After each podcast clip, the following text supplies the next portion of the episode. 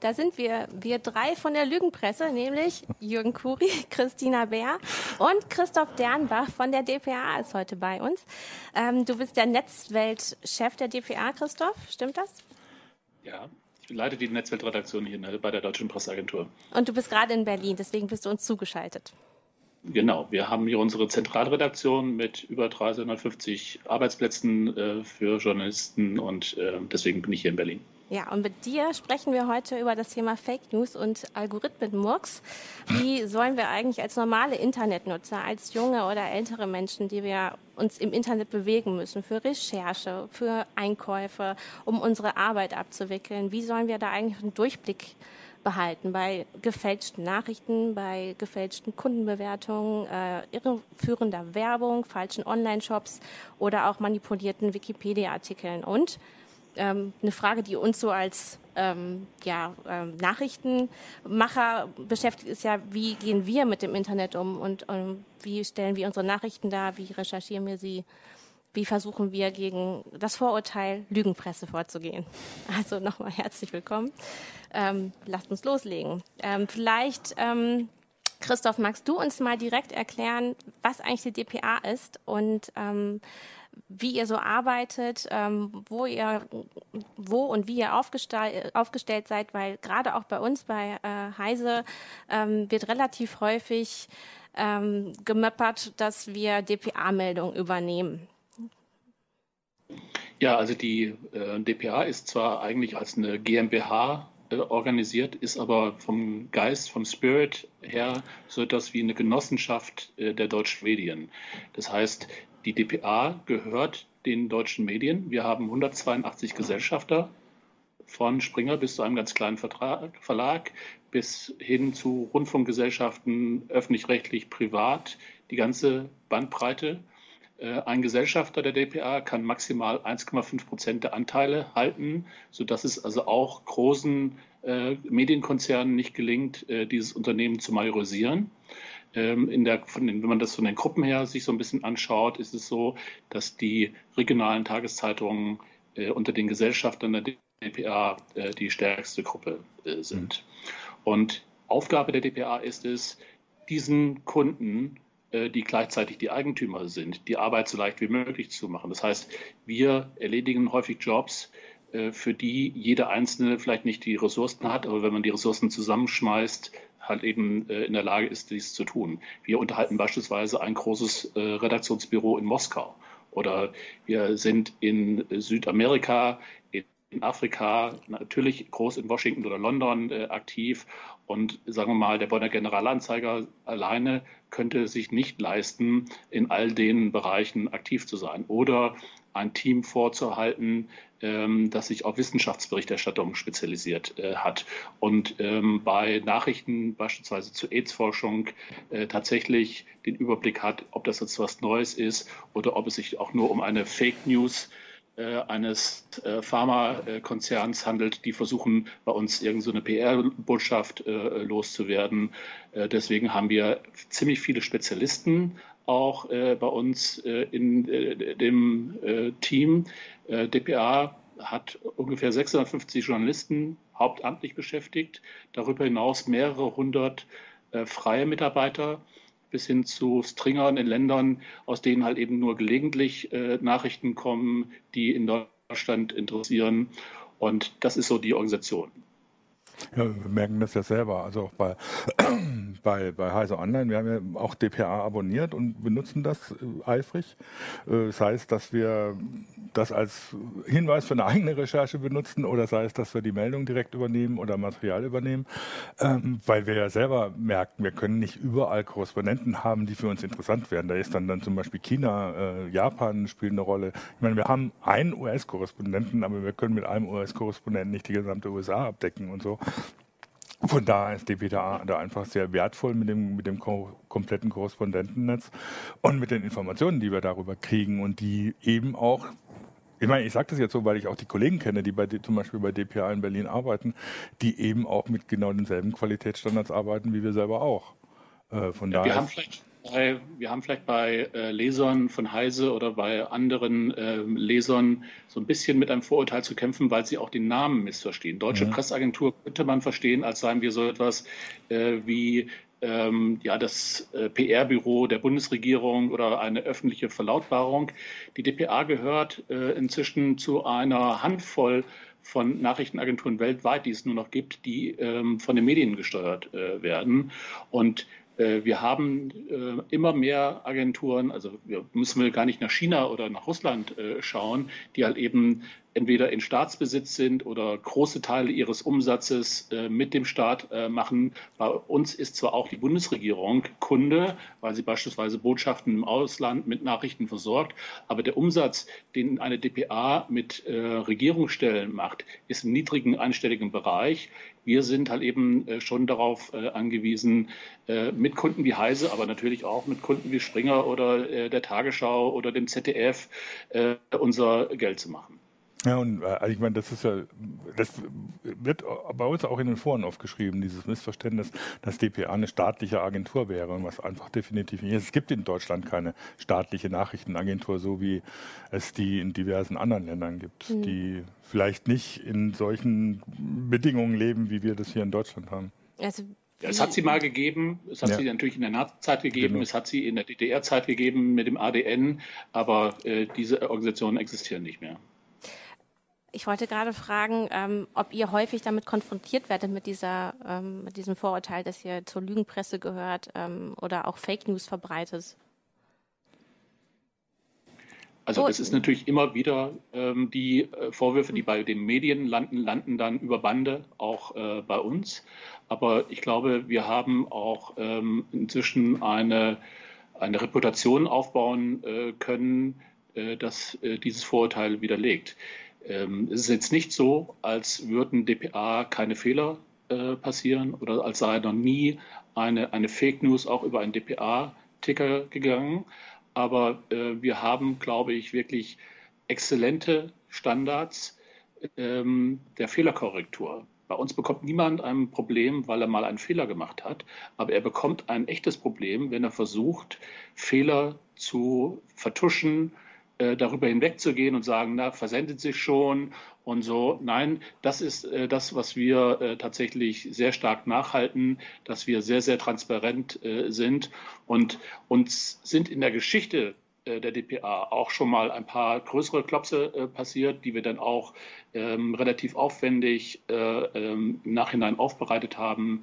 Vielleicht erinnert sich noch einer, der eine oder andere an den Fall Blue Water, wo ein Filmemacher mit einer groß inszenierten PR-Aktion uns äh, aufs Kreuz gelegt hat und wir haben geglaubt, dass in einer kleinen Stadt in den USA so eine Schießerei stattfindet, was aber sich im Nachhinein nur als ähm, so eine inszenierte Aktion herausgestellt hat. Da haben wir auch Fehler gemacht und wir haben dann auch ähm, ähm, diese Fehler genutzt, um nochmal unsere eigenen Kriterien für die Nachrichtengebung, für das Überprüfen von Nachrichten äh, zu verschärfen. Man kann es auch vielleicht auch. Jetzt ist der Ton kurz weg. Mal gucken. Ja, es ist ja, leider also. eingefroren. Manchmal erholt es sich wieder. Ja, du warst gerade kurz nicht so, zu hören. Bin ich wieder da? Ja, jetzt bist du wieder da. da. Also die, was ich sagen wollte, die, ähm, die Formel, auf die wir das bringen, ist, wenn etwas zu äh, außergewöhnlich ist, um wahr zu sein, sollten tatsächlich alle Antennen hochgehen und äh, wir sollten dann äh, noch mehr als sonst üblich äh, checken, ob das alles wahr sein kann. Das ist ja, das ist ja auch, also im Prinzip ist das schon, schon der erste Hinweis oder so, wie man, wie man Fake News erkennt. Wenn irgendwas zu schön ist, ist es meistens falsch. Aber ich glaube, ähm, die Kritik geht ja auch dahingehend äh, oder ist dahingehend, dass ähm, auch alltägliche Sachen mhm. vielleicht aus einer bestimmten Perspektive dargestellt werden, also mit einer bestimmten ethischen Konnotation, die dem Leser dann nicht gefällt. Ähm, ob wie jetzt über Ausländer oder, Flüchtlinge geschrieben wird. Ähm, da gibt es ja auch diese Debatte darüber, ob man tatsächlich die Nationalität mhm. nennen sollte, wenn eine Straftat passiert und schon in diesem Bereich werden ja Falschnachrichten vermutet. Naja, wobei da würde ich jetzt, da würde ich jetzt einen Unterschied machen zwischen diesem Vorwurf Lügenpresse. Mhm. Das ist, das ist tatsächlich ein, sagen wir mal, inhaltlicher Vorwurf. Das heißt, dass man sagt, ihr macht das in eine bestimmte Richtung, die falsch ist oder die äh, uns in eine falsche Richtung lenken will. Das ist ja ein Vorwurf, der so mit diesen Pegida Geschichten aufgekommen ist und der jetzt von der AfD aufkommt. Und das ist natürlich eine politisch äh, politisch konnotierter Vorwurf. Während die Fake News Vorwurf ist ja erstmal so, dass man sagt, man macht Falschnachrichten, um die Leute in die Irre zu führen. Was ja nochmal ein bisschen was anderes ist, weil äh, das ist ein ziemlich weitgehender Begriff, während die Lügenpressevorwurf ja wirklich ein politischer Vorwurf ist. Mhm. Das heißt, man sagt oder so, ja, ja, berichtet nicht so, wie uns das passt. Und ja, das ist eine schwierige Diskussion. Es gibt keinen objektiven Journalismus in dem Sinn, dass man sagt oder so, man äh, ist irgendwie so das sind alles nur reine Fakten und äh, wenn man sich an die Fakten hält, dann weiß man genau, was, was los ist und so. Ähm, es, es, hängt immer davon ab, in welchem Kontext man das sieht und wie man das betrachtet und natürlich auch von den eigenen Erfahrungen, die man unter Umständen gemacht hat, weil die Leute, die Journalismus betreiben, also die Kollegen von dpa genauso wie wir bei Heise, die haben ja ihre eigene Geschichte und verstehen Sachen auf eine bestimmte Art. Das heißt, es ist immer ein subjektiver Faktor mit dabei. Es ist ja auf jeden Fall so, dass durch das Internet, äh, dass man viel mehr Vergleichsmöglichkeiten hat. Also man hat früher vielleicht die Tageszeitung abonniert ja. und äh, vielleicht noch äh, überregionale Nachrichten äh, bekommen äh, von der Zeitung, die halt wirklich wirklich äh, die ganze Bundesrepublik quasi abgedeckt hat. Und mittlerweile kann man ganz viele Artikel miteinander vergleichen, auch zum gleichen Thema. Also allein wenn man bei Facebook äh, ein Profil hat und hatte einige Sachen abonniert, dann sieht man halt äh, ähnliche Nachrichten mhm. zu einem Thema und erkennt dann auch, in welche Richtung manchmal auch geschrieben wird. Und ich denke, das, ja, das die Herausforderung ist aber, ähm, wenn man sich jetzt die Online-Welt vor Augen führt, ähm, also zum einen gibt es ja die Vielfalt, wie du sie gerade beschrieben hast, aber auf der anderen Seite ist natürlich der Zeitdruck oder die Geschwindigkeit wesentlich höher. Äh, früher in den ganz alten Zeiten hat alles stundenlang abgehangen, bevor es dann tatsächlich mal in Form einer gedruckten Zeitung das Licht der Öffentlichkeit erblickt hat. Heute läuft alles in Echtzeit und bei der Nachrichtengebung äh, spielt äh, die Zeit immer eine Rolle. Hat es übrigens schon in den ganz, ganz alten Zeiten äh, äh, gespielt.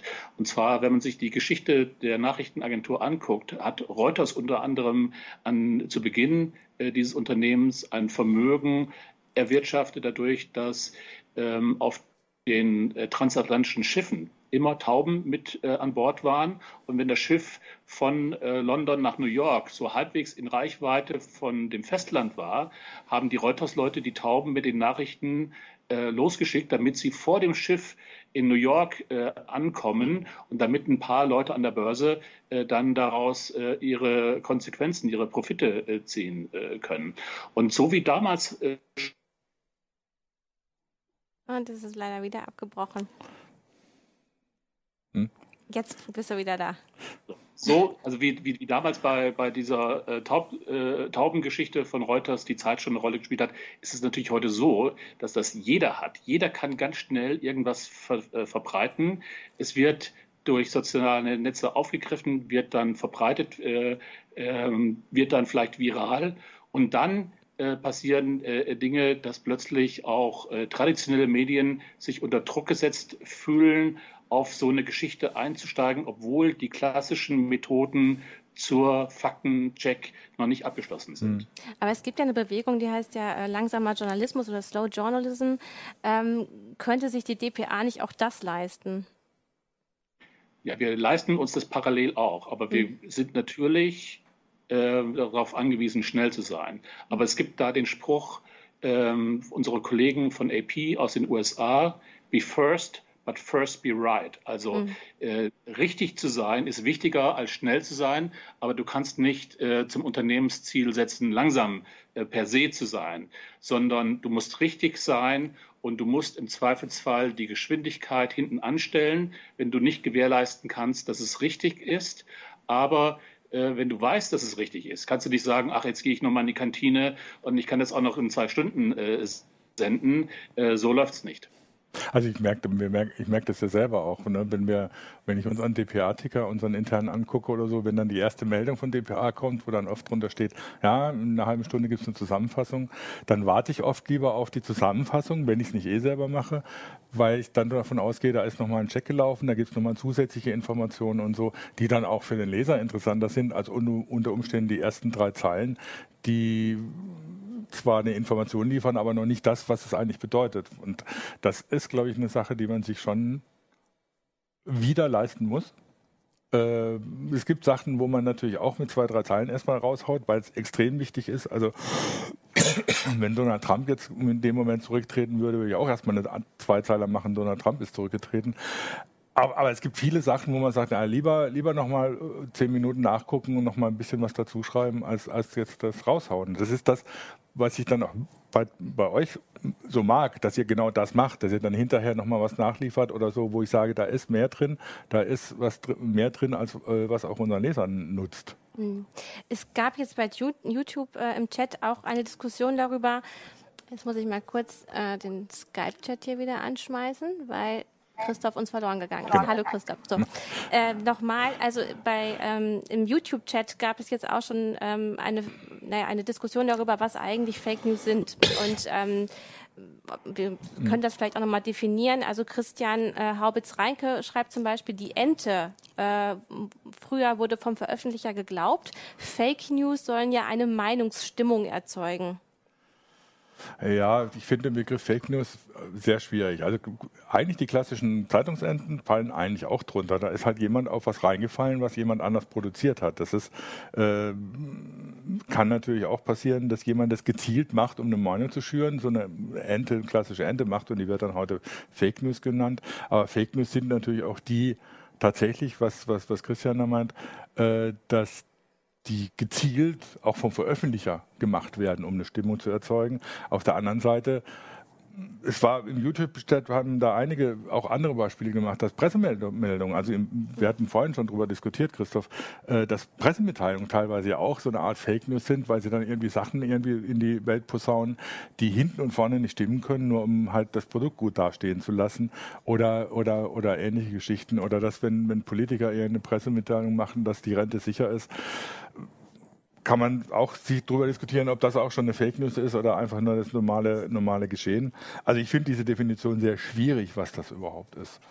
Also unserer Erfahrung nach äh, Hintergrund von Fake News ähm, den, meistens äh, ein kommerzielles Interesse. Mhm. Das wird dann manchmal gepaart mit politischen Motivationen, aber es gab beispielsweise dieses Phänomen äh, im äh, Wahlkampf der USA, dass äh, besonders viele Fake News auf ähm, Facebook erschienen sind, die in Mazedonien produziert mhm. worden sind. Da hatten sich so ein paar Jugendliche zusammengetan, die haben gesagt, so unglaubliche Geschichten äh, zu Hillary Clinton, äh, wie schlecht die und wie böse die ist und unglaubliche Geschichten, wie toll Donald Trump ist, laufen bei einem bestimmten Publikum sehr gut. Und die haben das aber jetzt nicht unbedingt gemacht, um Trump zum Präsidenten zu machen, sondern die wussten, es gibt ein Publikum dafür. Und die haben das dann clickbait-mäßig sehr auf den Punkt gebracht. Und das eigentliche Ziel war ein kommerzielles. Sie haben indirekt damit auch ein politisches Ziel äh, erfüllt, aber das haben sie quasi in Kauf genommen, aber nicht das Vor und es ist leider wieder abgebrochen. Schade. Ähm, vielleicht setze ich mal hier direkt nochmal an. Ähm, diese Angst, äh, über die Christoph gerade gesprochen hat, äh, die geht jetzt aber eigentlich auch in Deutschland um. Nämlich äh, jetzt äh, mhm. hat ja die Bundesregierung das Netzwerkdurchsetzungsgesetz ähm, durchgewunken, beziehungsweise ist ja noch nicht ähm, also es ist noch nicht richtig durch den äh, Bundestag und Bundesrat gegangen, aber sie haben es auf jeden Fall befürwortet, obwohl das sehr kritisch ähm, kommentiert wurde. Ähm, Christoph, ich hoffe, du hast jetzt genau, konntest alles mithören, obwohl die Leitung kurz weg war. Ja. Jürgen, wolltest du gerade noch was dazu sagen? Nee, wenn Christoph will, dann. aber also ich, ich glaube, die Hauptmotivation ist natürlich, äh, dass die äh, Politiker in Deutschland äh, nach den Erfahrungen durch den US-Wahlkampf befürchten, dass sie davon irgendwas überrollt werden. Ich finde es da zum Teil merkwürdig, dass da Kriterien angelegt werden, die man an herkömmliche Pressebetriebe in der Form gar nicht äh, legt. Also beispielsweise die ultrakurze äh, Reaktionszeit, die dort ähm, äh, nur eingeräumt wird. Auf der anderen Seite finde ich, dass äh, die Bundesregierung sehr wohl auch einen Punkt trifft, wenn beispielsweise gefordert wird, dass soziale Netzwerke verantwortliche Ansprechpartner in Deutschland benennen sollen, dass man nicht mehr das Gefühl hat, ja, wen da in Mountain View oder in Menlo Park soll ich da überhaupt jetzt irgendeine Botschaft äh, schicken? Ähm, also von daher äh, bin ich so ein bisschen bei der Beurteilung ambivalent. Es gibt da durchaus Aspekte, wo ich finde, ja, ähm, da werden äh, die sozialen Netzwerke in eine Verantwortung genommen, die sie tatsächlich besitzen. Auf der anderen Seite finde ich aber auch, äh, dass man nicht äh, eine neue Kategorie der Bewertung nur für Netzwerke äh, einführen äh, soll, weil sie vielleicht im Zweifelsfall aus den USA kommen oder äh, halt eben hier nicht so eine tolle Lobbyarbeit in, in Deutschland haben. Ja, diese Ambivalenz kann ich, kann ich so ein bisschen nachvollziehen, wobei in der letzten Beurteilung finde ich das dann doch eine Katastrophe. Aber es ist natürlich richtig, diese Ansprechpartner, äh, in Deutschland, die fehlen. Also die Leute, die dann auch wirklich verantwortlich sind oder sich verantwortlich fühlen oder Möglichkeit haben einzugreifen. Ich meine, das weiß, weiß jeder, der irgendwie mal versucht hat, mit Facebook in Kontakt zu treten in Deutschland. Selbst als Journalist oder so bist du oft, stehst du einfach da wie vor einer Mauer. Äh, du hast zwar Ansprechpartner, aber die zucken dann mit den Schultern äh, und sagen, ja, wir können da nichts tun oder das geht sowieso nicht und äh, es passiert einfach nichts. Das ist die eine Seite. Die andere Seite ist aber, und das finde ich das gefährlich daran, dass die so, so einen Begriff von, von ja, strafrechtlich relevanten Nachrichten einführen, die dann die, äh, da es in dieser Zwölf-Stunden-Frist diese, die da gesetzt ist, ja zum Beispiel kein, kein, kein, kein Gerichtsurteil oder geben kann oder sonst was, was wirklich strafrechtlich relevant ist. Äh, und die soll es dann löschen. Das heißt, die, die äh, Anbieter wie Facebook oder äh, Google oder wer auch immer äh, sind dann plötzlich in der Pflicht zu entscheiden, was ist eigentlich nach deutschem Gesetz illegal. Äh, und das muss dann raus. Das können sie aber gar nicht. Äh, also wenn, wenn man sich so ein bisschen damit beschäftigt, alleine zum Beispiel, wenn wir an unsere Forenpostings denken oder sowas, äh, da zu beurteilen, was ist wirklich schon strafrechtlich relevant und was nicht und was ist Einschätzung. Ich meine, vor Gericht auf hoher See äh, bist du allein Gott überlassen. Und das, wie willst du dann, wie willst du das entscheiden? Das heißt, du machst plötzlich Facebook zum Entscheider darüber, was richtig und falsch ist. Und das geht eigentlich nicht. Das, das, das kann so nicht funktionieren. Obwohl Facebook das ja eigentlich auch ablehnt. Ähm, die wollen das nicht entscheiden. Die haben es ja auch schon an Drittanbieter ausgelagert. Genau. Nur Jörg, Jörg Heidrich, unser Justiziar, war schon mal hier in der Sendung und hat ähm, den Entwurf dieses Netzwerkdurchsetzungsgesetzes mit uns besprochen. Und äh, der hat äh, darauf hingewiesen, dass es einfach zum naja, vorschnellen oder vorsorglichen hm. Löschen kommen nee. kann. Eben wenn äh, sich Facebook nicht sicher ist oder die Mitarbeiter von Facebook ist das jetzt strafrechtlich ähm, relevant oder nicht, dann wird halt im Zweifel eher gelöscht. Ja. Und das kann man unter Zensur ähm, oder selbst einer selbst auferlegten ja. Zensur und da, da, da wäre ich anstelle von Facebook natürlich auch ziemlich rigoros und sage, ja, ist mir egal, ob das von DPA ist oder nicht. Jetzt hat mich ein User darauf hingewiesen, das ist in Deutschland illegal, was da steht. Dann lösche ich es lieber erstmal. Sonst bin ich nämlich dran und muss irgendwie, was war es, 50 Millionen Euro genau, zahlen. Genau, bis zu 50 Millionen Euro. Äh, ja. Und dann lösche ich lieber auch Nachrichten, die einfach richtig sind oder vielleicht jemandem nicht passen. Aber die, äh, also das ist so ein unwegbares Feld, dass ich denke, mir graut davor, was da alles dann passiert. Äh. Aber das ist ja eben auch die Angst in der Bevölkerung, ähm, dass damit eben unliebsame Meinungen unterdrückt mhm. werden sollen. Ähm, du hast im Vorgespräch auch einmal kurz darauf hingewiesen, dass man ja bei einigen Nachrichten am Anfang gar nicht weiß, ist das wirklich falsch? Ja. Oder ist das ja, richtig? Ja. Ne? Dass ich mein, man, äh das ist auch so ein Problem von Fake News. Was ist, wann ist eine News wirklich eine Fake News? Das letzte Beispiel, das jetzt für alle wahrscheinlich kennen, ist Snowden. Als Snowden, die ersten Enthüllungen von Snowden, Edward Snowden über die NSA-Abhöraffären äh, äh, kamen, da haben einige Leute, die sich auskennen, gesagt, ja, das haben wir schon lange vermutet, jetzt wissen wir es endlich, aber die Dienste und die Regierung haben gesagt, das ist alles gelogen, erstunken und erlogen. Das heißt, zu dem Zeitpunkt hätte jemand wie Facebook gesagt, das ist Fake News, das kommt hier raus, das ist alles gelogen und äh, was weiß ich was. Andere Beispiele, wer sich noch erinnert, die Echelon-Geschichte über die, dieses elektronische Abhören durch die, durch die US-Dienste, äh, das hat Wochen oder sogar Monate gedauert, bis die ersten Berichte dadurch dann tatsächlich bestätigt wurden. Davor wurde gesagt, das ist alles Verschwörungstheorien gelogen. Und noch ein früheres Beispiel, das jetzt mit IT oder mit, mit Überwachung nichts zu tun hat, als der Spiegelgeschichte damals die neue, die Geschichten über die Korruption und die, die Situation bei der neuen Heimat der Wohnungsbaugesellschaft der Gewerkschaft gemacht hat, haben die Gewerkschaften auch gesagt, das ist alles erstunken und erlogen. Es hat sich dann als richtig herausgestellt. Nur das ist äh, Fake News, um Fake News zu beurteilen, muss man auch immer den Kontext sehen, die Zeit und, und, und sich genau anschauen, was ist Enthüllung was dann erstmal als Fake News bezeichnet wird und was ist tatsächlich falsch und was hat ein politisches Interesse. Das heißt, es ist, äh, es ist sehr viel sagen wir mal so, Medienerfahrung notwendig, um das beurteilen zu können, durfte. Das haben ja auch einige kommentiert. Äh, ob jetzt im YouTube-Chat hat Speedcold geschrieben, ne? man muss intelligent sein, um Fake News als solche zu erkennen und nicht zu glauben. Doch um intelligent zu sein, muss man sich bilden. Und auch bei uns im Forum hat zum Beispiel Onkel H geschrieben, eigentlich äh, findet er Fake News gar nicht schlecht, äh, denn sie vermitteln eine andere Sichtweise auf die Dinge und regen zum Nachdenken an. Also er ist auch nicht gegen Verbote oder gegen äh, Löschen oder Sperren.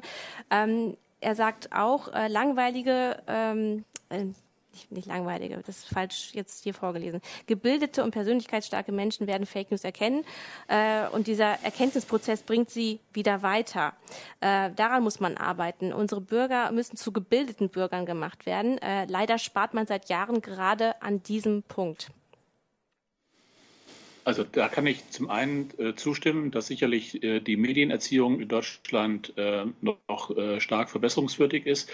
Aber ich würde nicht so eine, so eine tolerante äh, Haltung gegenüber äh, gefälschten, bewusst gefälschten Nachrichten vornehmen.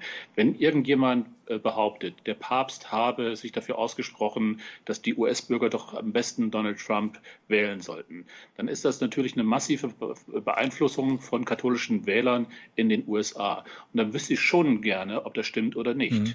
Und deswegen ist es bei uns bei DPA so wichtig, äh, sich an bestimmte handwerkliche Vorgaben äh, zu halten. Also immer Quellen zu benennen. Äh, wir geben inzwischen bei unseren Nachrichten nicht nur die Quellen im Fließtext quasi bekannt, sondern immer dann, wenn wir es irgendwie online dokumentieren können, durch ein PDF, durch eine Studie, was auch immer, ähm, durch ein Video, äh, wo man das dann sehen kann, ähm, dort äh, verlinken wir dann äh, diese Quelle und machen die Geschichte transparent.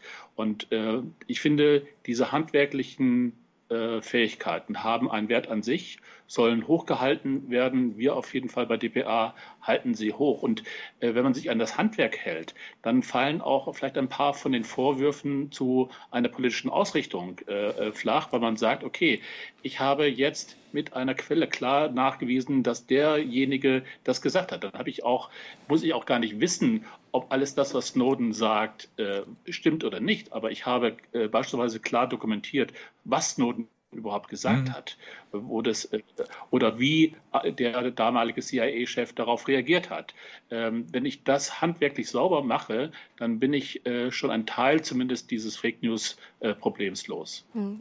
Also ein anderes Teil, ein anderer Teil dieses Problems ist aber auch, also egal wie gut die Nachricht recherchiert ist, ähm, sie muss ja auch dann quasi verfügbar sein. Man muss sie sehen können, um sie dann zu lesen. Und die Algorithmen, äh, denen wir uns so aussetzen im Internet, die sortieren nicht immer danach äh, nach Qualität, äh, also Qualitätsmedien und den Fake News. Und ähm, da haben wohl auch die sozialen Netzwerke, also Facebook oder auch Twitter, ähm, aber auch eben Google ähm, auf jeden Fall eingelenkt und haben versuchen jetzt auf ihre Algorithmen ähm, auch Einfluss zu nehmen. Ähm, Speedcold hatte gerade im YouTube-Chat schon geschrieben, ihr geht wahrscheinlich auf das Project Owl ein, also das Projekt Eule von Google. Ja, das machen wir jetzt.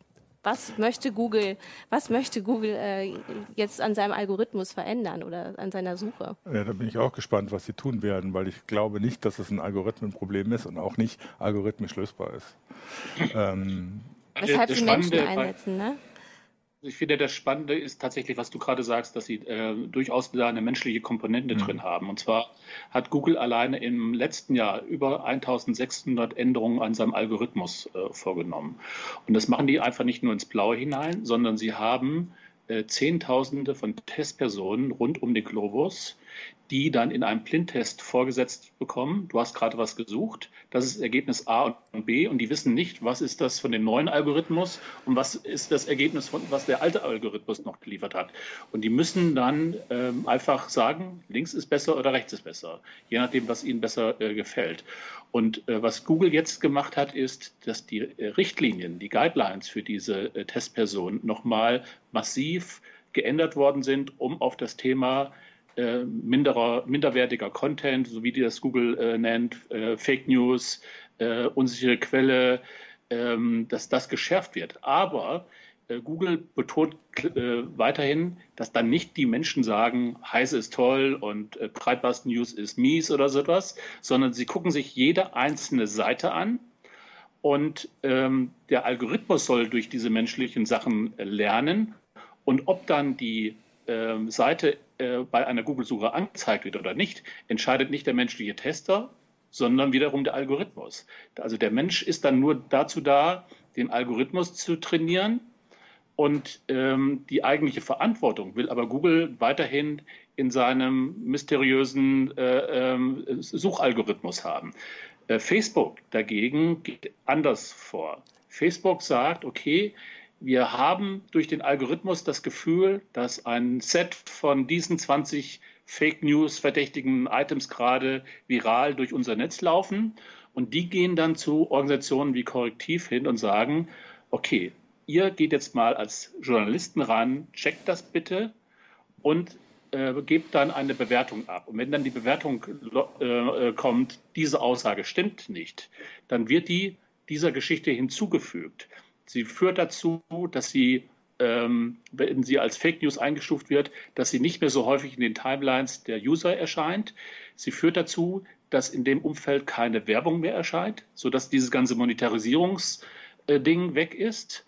Und wenn jemand äh, von Facebook ähm, dabei ist, so eine Fake News-verdächtige äh, Mitteilung zu teilen, bekommt der User nochmal so einen dicken äh, Warnhinweis. Achtung, du bist gerade dabei, eine Fake News verdächtige äh, Mitteilung zu teilen, willst du das wirklich äh, machen? Ähm, und damit sind die äh, aus ihrer Sicht sauber raus. Sie haben ihren Beitrag dazu geleistet, dass das nicht mehr so viral abgeht. Gleichzeitig haben sie aber das Ding nicht gekillt. Das heißt, wer die URL hat, wird weiterhin diese Geschichte finden. Es wird halt eben nur die Sichtbarkeit äh, für diese äh, Geschichten äh, deutlich äh, abgeschwächt. Mhm. Und dagegen möchte ja eigentlich das, da möchte eigentlich noch das Netzwerkdurchsetzungsgesetz vorgehen, ähm, weil die äh, verlangen ja, dass man dann im Grunde alle diese Artikel im Netzwerk löscht und auch noch ähm, weitere, also wenn es wieder hochgeladen werden würde, dass man es dann, äh, dass man sofort wieder rausfiltert. Ja, ich meine, das gilt, wenn es natürlich strafrechtlich re relevant ist, also tatsächlich illegal ist, eine Beleidigung oder so, dann nutzt es natürlich nichts, wenn du dann hin und runter schreibst, ja, das ist jetzt aber eine Beleidigung, deswegen seid vorsichtig oder so. Die muss dann natürlich raus. Also das ist das Problem auch im Netzwerkdurchsetzungsgesetz, dass es da komische Begriffe durcheinander schmeißt. Also sowohl also einfach Fake News als, als inhaltlichen oder auch politischen Begriff und, und das Strafrecht. Und das ist da ist eben die große Gefahr, dass dann plötzlich dann doch so Sachen wie so eine Art Zensur passieren oder sowas.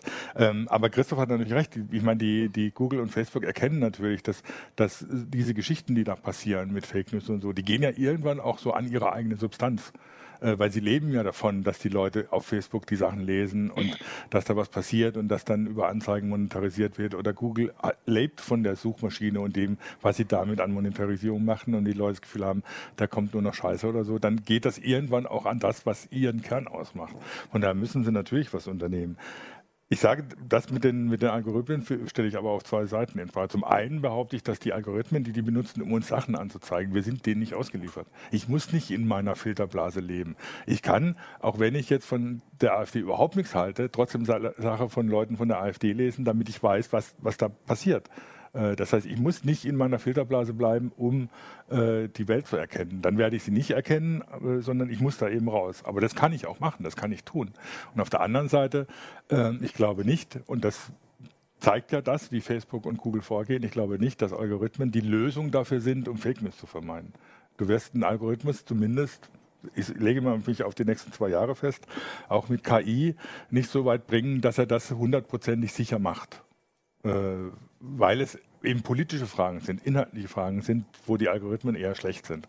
Ähm, das mag, wie gesagt, in zwei bis drei Jahren, je nach Entwicklung, was die KI da von sich gibt, äh, äh, anders sein. Aber selbst da äh, gibt es ja immer wieder so die Diskussion, dass zum Beispiel das Training der KI tatsächlich Vorurteile der Menschen dann in die KI überträgt. Und damit sind die KI dann auch wieder nicht zuverlässig. Also es ist, wie gesagt, ich glaube nicht, dass es eine technische Lösung für dieses Problem gibt. So meinte ich damit in Kurzfassung.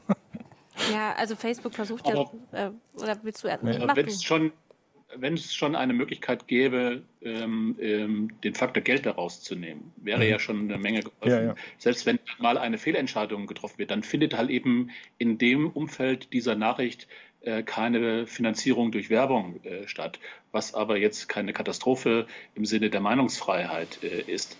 Aber äh, dass dort sowohl Google als auch Facebook Anstrengungen unternehmen, die Monetarisierung von Fake News auszutrocknen, äh, finde ich, ist bemerkenswert und ist ein äh, aus meiner Sicht positiv zu bewertender Ansatz. Ähm, und äh, wenn man diesen Begriff Fake News ausweitet, eben auch auf falsche Kundenbewertung, irreführende Werbung und so weiter und so fort, ähm, dann muss man vielleicht auch feststellen, dass ähm, eine Reglementierung oder ein, äh, ein paar Gesetze in diesem Bereich nicht unbedingt fehlerhaft sind, oder? Weil einige auch sagen, wir wollen das Internet überhaupt nicht reglementiert haben. Wir wollen ja eigentlich alles hm. loswerden können, was wir wollen. Aber es wird leider eben auch geflutet von Betrugswebseiten, äh, betrügerischen Online-Shops und so weiter und so fort. Ja, und das ist ja dann auch für Anbieter wie Amazon äh, ein Problem, wenn mhm. ähm, die Glaubwürdigkeit der Plattform insgesamt durch so viele gefälschte Player im Marketplace untergraben äh, wird, dann äh, wird es irgendwann äh, auch äh, für die Bilanz von Amazon ein Problem äh, werden. Und deswegen äh, sollten diese Firmen zum einen aus dem ganz eigennützigen Interesse dagegen vorgehen, und sie sollten aber auch äh, akzeptieren, dass äh, Verbraucherschutzgesetze äh, gegen die übelsten Sachen äh, dort einen Schutzrahmen bilden. Das ist, ist ich finde das auch eine interessante Überlegung deswegen, weil ich traue dem ökonomischen Interesse von Leuten, von Firmen wie Google, Facebook, Amazon da mehr zu, als tatsächlich, wenn, wenn, wenn man jetzt tatsächlich eine staatliche Regulierung einführen würde, die dann äh, doch eher schnell aus dem Ruder läuft, weil auch das Interesse dann anders gelagert ist. Während gut, wenn ich Facebook tatsächlich an ihrer Existenz treffe, dadurch, dass äh, die Monetarisierung in Frage gestellt ist, dann müssen sie was unternehmen. Und dann unternehmen sie unter Umständen auch Sachen, die einfach erstmal relativ neutral sind. Ähm, das ist aber eine andere, schon wieder eine andere Diskussionsebene. Ja. Es gibt, ähm, naja, also es kam jetzt äh, eine Frage auch nochmal äh, von, von einem Zuschauer, ähm, weil mit dem, wegen Fake News oder so, wie wir denn zum Beispiel so Outlets wie Russia Today oder Sputnik News bewerten. Das ist ja dann wirklich eine schwierige Sache. Also das ist ja dann auch wieder, das weist auf so ein Problem mit Fake News sowieso hin, äh, wo man sagen kann, äh, selbst wenn ich jetzt sage, so das und das, so und so ist das und ich kann das belegen und die, das ist die Quelle und es wird einfach nicht geglaubt.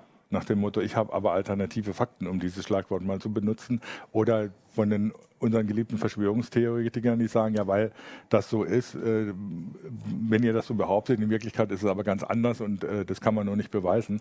Ähm, das ist ja dann auch wieder so eine, so eine, so eine Geschichte. Also selbst wenn man gegen Fake News vorgeht oder gegen so Sachen, die unter dem Stichwort Verschwörungstheorien laufen, heißt es ja auch nicht, dass die Leute anders glauben. Und wenn man dann so Dinger wie Russia Today anguckt oder so, das ist ja manchmal haarsträubend, was da läuft. Ähm, womit ich jetzt meine Meinung genau, sogar schon, genau, schon etwas geäußert habe. Nicht verbieten sollte, denke ich auch. Äh, und da ja. möchte ich auch mit Jörg Heidrich mitgehen, der sagt, ähm, ähm, mir ist es nicht verboten zu hassen. Ja. Ne? Also bestimmte Meinungen oder, oder Perspektiven zu unterdrücken ist nicht die Lösung, sondern ähm, da bevorzuge ich auch die Lösung, tatsächlich mehr in äh, Bildung zu investieren und ähm, einfach eine gewisse Skepsis mhm. den Menschen direkt mitzugeben, wenn sie ins Internet gehen und nach Informationen suchen oder nach dem neuesten Produkt, was sie irgendwie brauchen.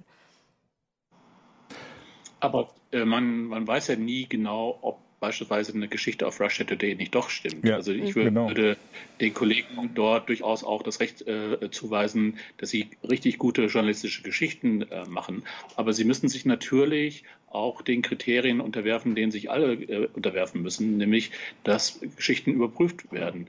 Und wenn sich herausstellt, dass ein angeblich vergewaltigtes Mädchen hier in Berlin, was damals äh, Krisenschlagzeilen in Russia Today gemacht hat, vielleicht doch nur von zu Hause weggelaufen ist und diese ganze Geschichte äh, erfunden hat und so, dann haben die Kollegen natürlich auch die Herausforderung, äh, das entweder richtig zu stellen oder in Kauf zu nehmen, dass ihre Glaubwürdigkeit Schaden äh, nimmt.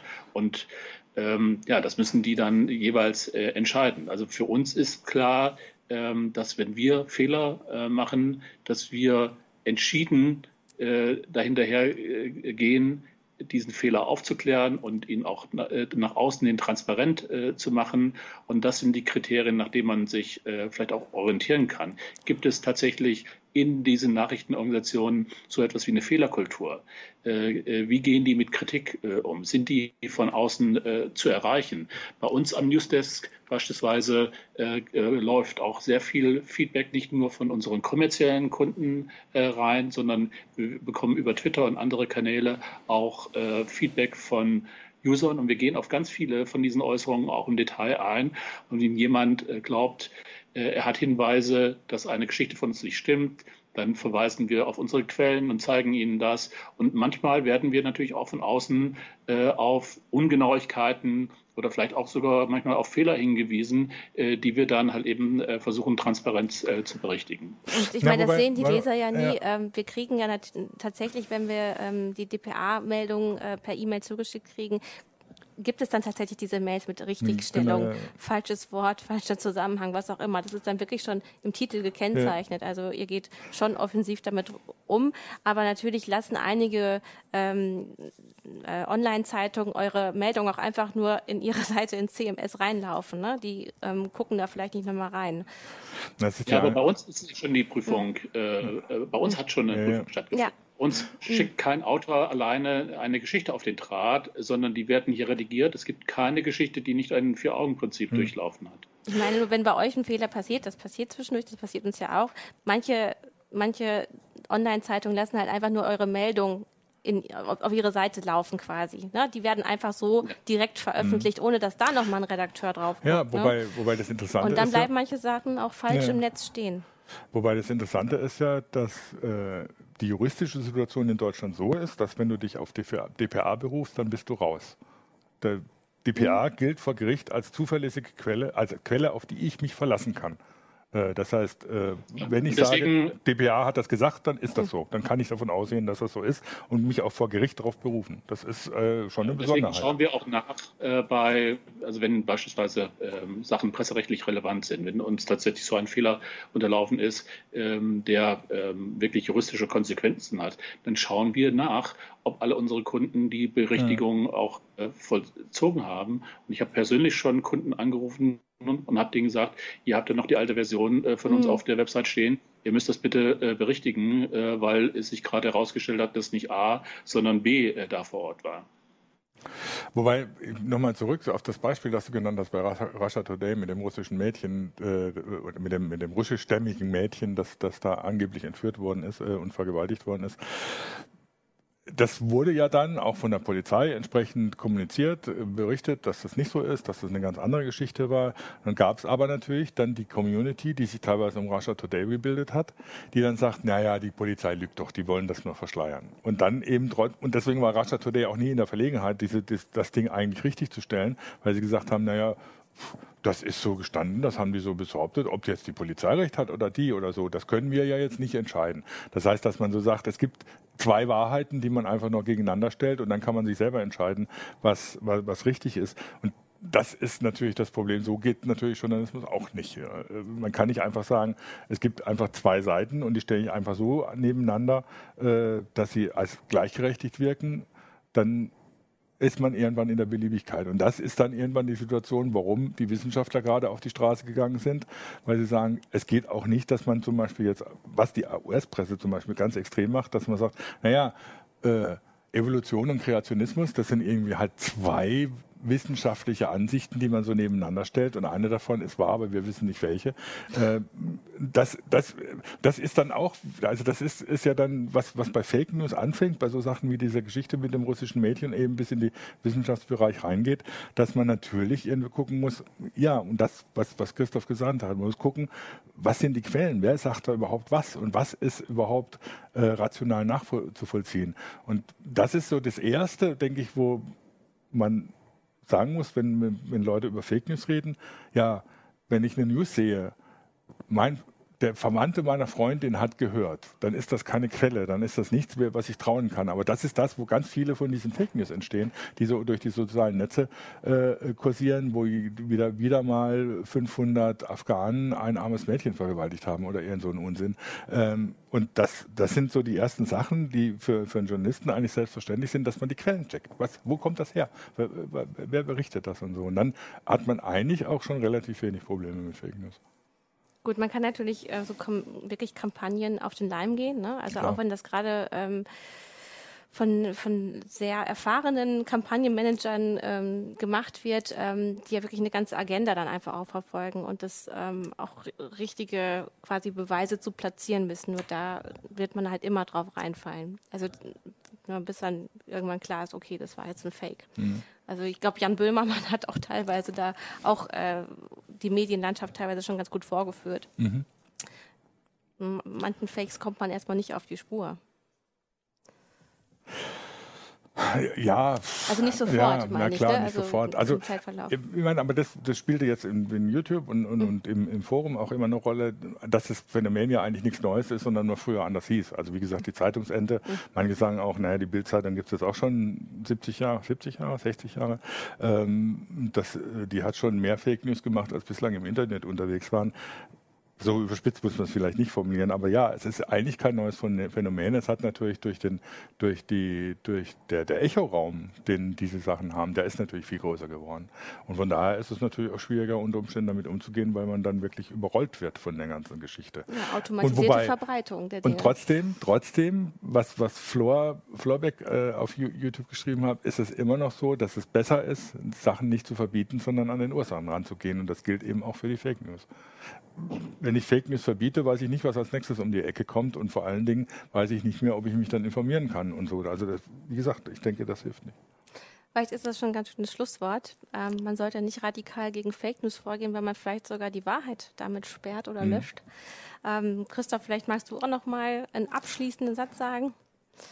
Ja, also ich sehe tatsächlich auch, äh, dass es vielleicht nicht die beste Idee ist, ähm, durch eine Gesetzesvorgabe diesen Prozess zu beschleunigen, dass diese Netzwerke selbst auf Verdacht mit dem ganz großen Radiergummi durch ihre Netze äh, gehen und alles rausnehmen, wo nur der leiseste Verdacht besteht, dass da irgendjemand sich auf den Schlips getreten äh, fühlt. Und häufig sind ja diese Meldungen, das ist Fake News, auch nur ein Hinweis, dass da irgendein Interesse berührt ist. Aber die Tatsache, dass äh, Verantwortliche benannt werden, dass es äh, eine klare Stelle gibt, an die man sich wenden äh, kann, wenn man glaubt, dass dort Persönlichkeitsrechte verletzt werden, dass dort gegen geltendes Recht verstoßen wird, das ist wirklich eine sehr wichtige Sache. Und das führt dann dazu, dass eigentlich Bestimmungen, die es heute schon gibt, äh, greifen äh, können, weil auch schon heute kann ich ja, wenn das irgendwo in der Zeitung steht, durchaus auch mit ähm, wirksamen Methoden dagegen äh, vorgehen.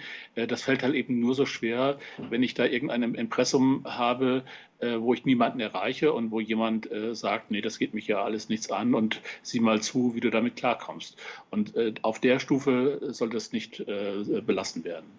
Schön. Ja. Ähm, vielen Dank nochmal für den Kommentar. Und ähm, ja, ich würde sagen, äh, bis nächste Woche äh, bei einer neuen Heise-Show.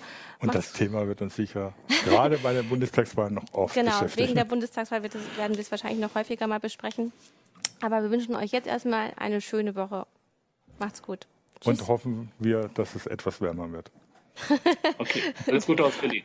Tschüss, Tschüss. Christoph.